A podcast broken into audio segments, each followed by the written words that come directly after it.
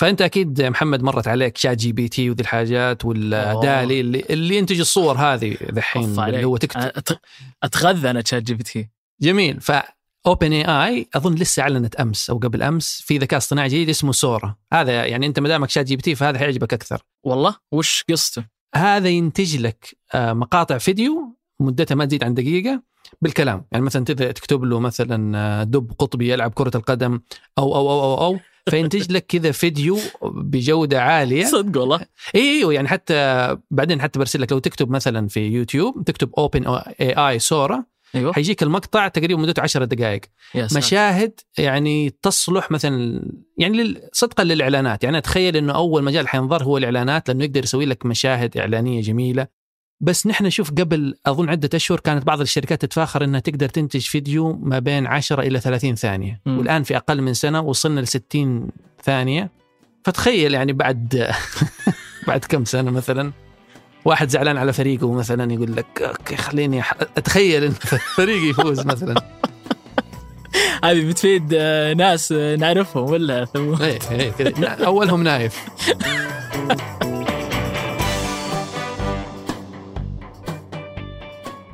هذا بودكاست الفجر من ثمانية. بودكاست فجر كل يوم نسرد لكم فيه سياق الأخبار اللي تهمكم. معكم أنا محمد الفوزان. وأنا ثمود بن محفوظ.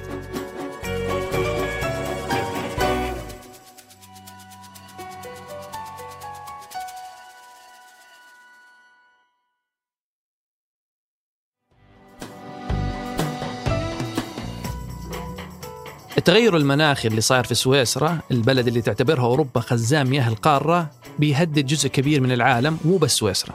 ورغم إنه ذوبان الأنهار الجليدية ما هو شيء جديد لأنه من عام 1850 انخفض حجم الأنهار الجليدية في جبال الألب بنحو 60% لكن الأمر اللي يثير الدهشة هو المعدل الكبير اللي بيحصل فيه هذا الانخفاض ويؤثر سلبا على الجميع.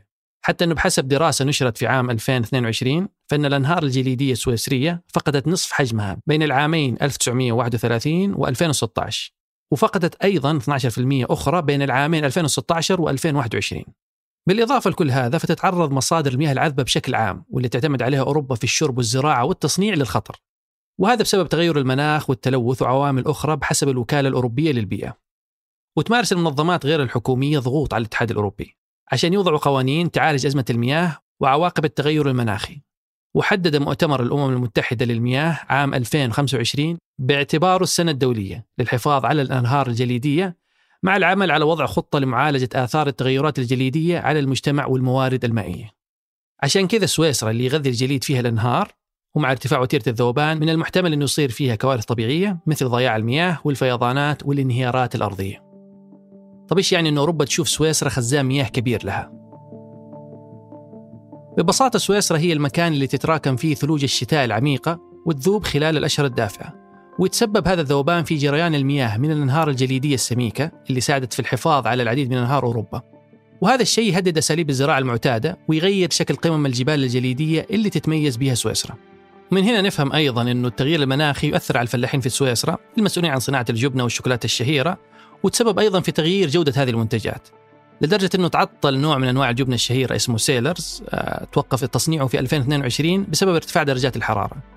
الشوكولاتة والجبنة هذه جزء مهم من الهوية السويسرية وسمعتها العالمية حتى إن أنواع الجبنة هناك وصلت إلى 1200 نوع مختلف وهذا الشيء اكد على فرادة الجبن وإنتاجه في سويسرا وبشكل عام مكتب الأرصاد الجوية قال أن درجات الحرارة العالمية ممكن أنها ترتفع إلى ما بعد واحد ونص درجة مئوية لأول مرة على الإطلاق في عام 2024 وتجاوز عتبة الواحد ونص درجة مئوية اللي هو الخطر الأكبر بموجب شروط اتفاقية باريس لعام 2015 وحذرت الهيئة الحكومية الدولية المعنية بتغير المناخ التابعة للأمم المتحدة من أن تجاوز هذا الحد بيزيد بكثرة من مخاطر الظواهر الجوية القاسية والتغير المناخي اللي ما فيه رجعة.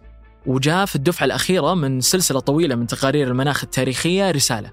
خلاصتها إلى أن العالم بحاجة إلى إجراء تخفيضات فورية وعميقة لانبعاثات غازات الاحتباس الحراري عشان يكون هناك أمل في تجنب كارثة مناخية. يحتاج العالم أنه ينفق أكثر من 9 تريليون دولار كل عام إلين سنة 2050 عشان يحققون صافي انبعاثات صفرية بحلول منتصف القرن. وهذا وفقا لتقرير يوجه تحذير شديد اللهجة بحجم التحدي الجاي.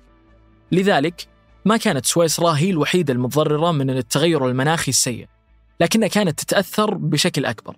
وعلى مدى قرون أرسل المزارعون السويسريون أبقارهم وماعزهم وأغنامهم إلى أعلى الجبال عشان يرعون في الأشهر الأكثر دفئا قبل ما يرجعون فيها مرة ثانية في بداية الخريف. وتم ابتكار تقليد الصيف في العصور الوسطى عشان يحفظون العشب الثمين في الوديان من أجل مخزون الشتاء. والشيء هذا أدى إلى تحويل الريف خليط بين الغابات والمراعي حيث تم إدراج الحفاظ على مظهره في الدستور السويسري باعتباره دور أساسي للزراعة. كما أنها شكلت جزء كبير من الهوية الأساسية لسويسرا أجبان جبال الألب ومسارات المشي لمسافات طويلة اللي تتقاطع مع المراعي الصيفية وأجراس البقر اللي يتردد صداها على سفوح الجبال. وفي ديسمبر أضافت منظمة الأمم المتحدة للتراث اليونسكو التقليد السويسري إلى قائمتها السامية للتراث الثقافي غير المادي. لكن تغير المناخ يهدد بالتخلي عن هذه التقاليد. درجات الحرارة المرتفعة وفقدان الأنهار الجليدية وانخفاض الثلوج وذوبان الثلوج في وقت مبكر تجبر المزارعين في جميع أنحاء سويسرا على التكيف. وفي أعقاب درجات الحرارة المرتفعة القياسية حتى على الارتفاعات العالية. بدأت تطلع بعض الأشياء والبقايا البشرية بشكل متكرر في جبال الألب. وفي عام 2022 لقوا حطام طائرة محاصرة في الجليد من أكثر من 50 سنة.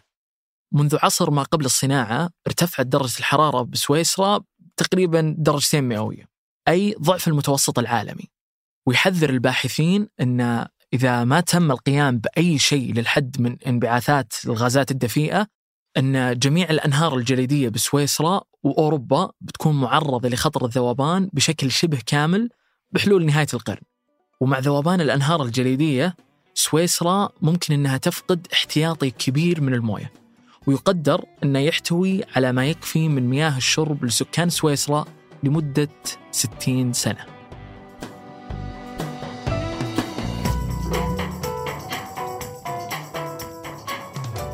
وقبل ننهي الحلقة هذه أخبار على السريع. تعهدت أكبر شركات التكنولوجيا في العالم بمحاربة المحتوى المخادع الناتج عن الذكاء الاصطناعي واللي يخاف الجميع أنه يتدخل في نتائج العديد من الانتخابات العالمية في هذا العام مع تزايد المخاوف بشأن تأثير المعلومات المضللة على الديمقراطية. وكانت أمازون وجوجل وميتا ومايكروسوفت وتيك توك و OpenAI من بين 20 شركة تقنية صرحوا خلال مؤتمر ميونخ للأمن أنهم حيعملوا سوية لمكافحة نشر المحتوى المصمم لتضليل الناخبين مثل الصور ومقاطع الفيديو المفبركة. وفقا للاتفاق اللي وقعته الشركات فإن التطور السريع للذكاء الاصطناعي يخلق فرص جديدة وتحديات للعملية الديمقراطية. وانتشار المحتوى المخادع والكاذب يمكن أن يعرض نزاهة العمليات الانتخابية للخطر.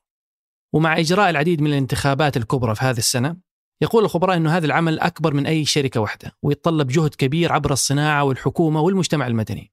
ويأتي هذا الاتفاق في سياق المخاوف المتصاعدة بين المشرعين والخبراء بشأن احتمالية تأثير الذكاء الاصطناعي على العملية الانتخابية رفيعة المستوى المقرر إجراءها هذا العام في العديد من الدول من بينها الولايات المتحدة والمملكة المتحدة والهند.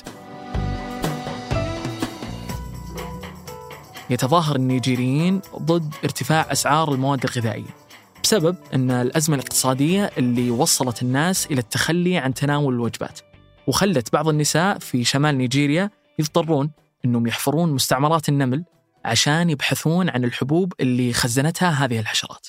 ورغم أن الاقتصاد النيجيري يعتبر أكبر اقتصاد في أفريقيا ب 500 مليار دولار وعندهم أكبر إنتاج نفطي وأكبر احتياطي من الغاز إلا أن نيجيريا تضم أكبر عدد من الفقراء في القارة السمراء. من يوم ما تولى منصبه في السنة الماضية ألغى الرئيس بولا أحمد تينوبو الدعم على الوقود والضوابط على العملة. وهالشيء أدى إلى ارتفاع أسعار البنزين ثلاث مرات وزيادة تكاليف المعيشة مع انخفاض قيمة عملة نيجيريا النايرا مقابل الدولار وبلغ معدل التضخم أعلى مستوياته من ثلاثة عقود متجاوز فيها 28% في ديسمبر الماضي بحسب آخر إحصاء. استهدفت جماعة حزب الله اللبنانية أربع مواقع وتجمعات لجنود إسرائيليين بالأسلحة الصاروخية عند حدود لبنان الجنوبية وقالوا أنهم حققوا إصابات مباشرة. وهذه الضربة جاءت بعد ما قتل الجيش الإسرائيلي سبع مواطنين لبنانيين من عائلة واحدة. وأصيب أكثر من ستة آخرين بجروح في قصف الطائرات لمبنى سكني في وسط مدينة النبطية جنوب لبنان. فيما تسبب الضربة على بلدة الصوانة بمقتل ثلاثة مدنيين. هم سيدة مع طفلين من العائلة نفسها. كما أطلق الجيش الإسرائيلي ضربات غزيرة من مستعمرة تطل على الأحياء اللبنانية المحاذية لحدود المستعمرة. وعلى الصعيد الميداني أعلن حزب الله أنه قصف موقع المالكي العسكري الإسرائيلي بصاروخ بركان. وموقع رويسات العلم في مزارع شبع اللبنانية المحتلة بالأسلحة الصاروخية محققا إصابات مباشرة. وكل هذا يجي على خلفية صراعات بسبب الحرب الإسرائيلية في غزة واللي تكون على الحدود مع لبنان.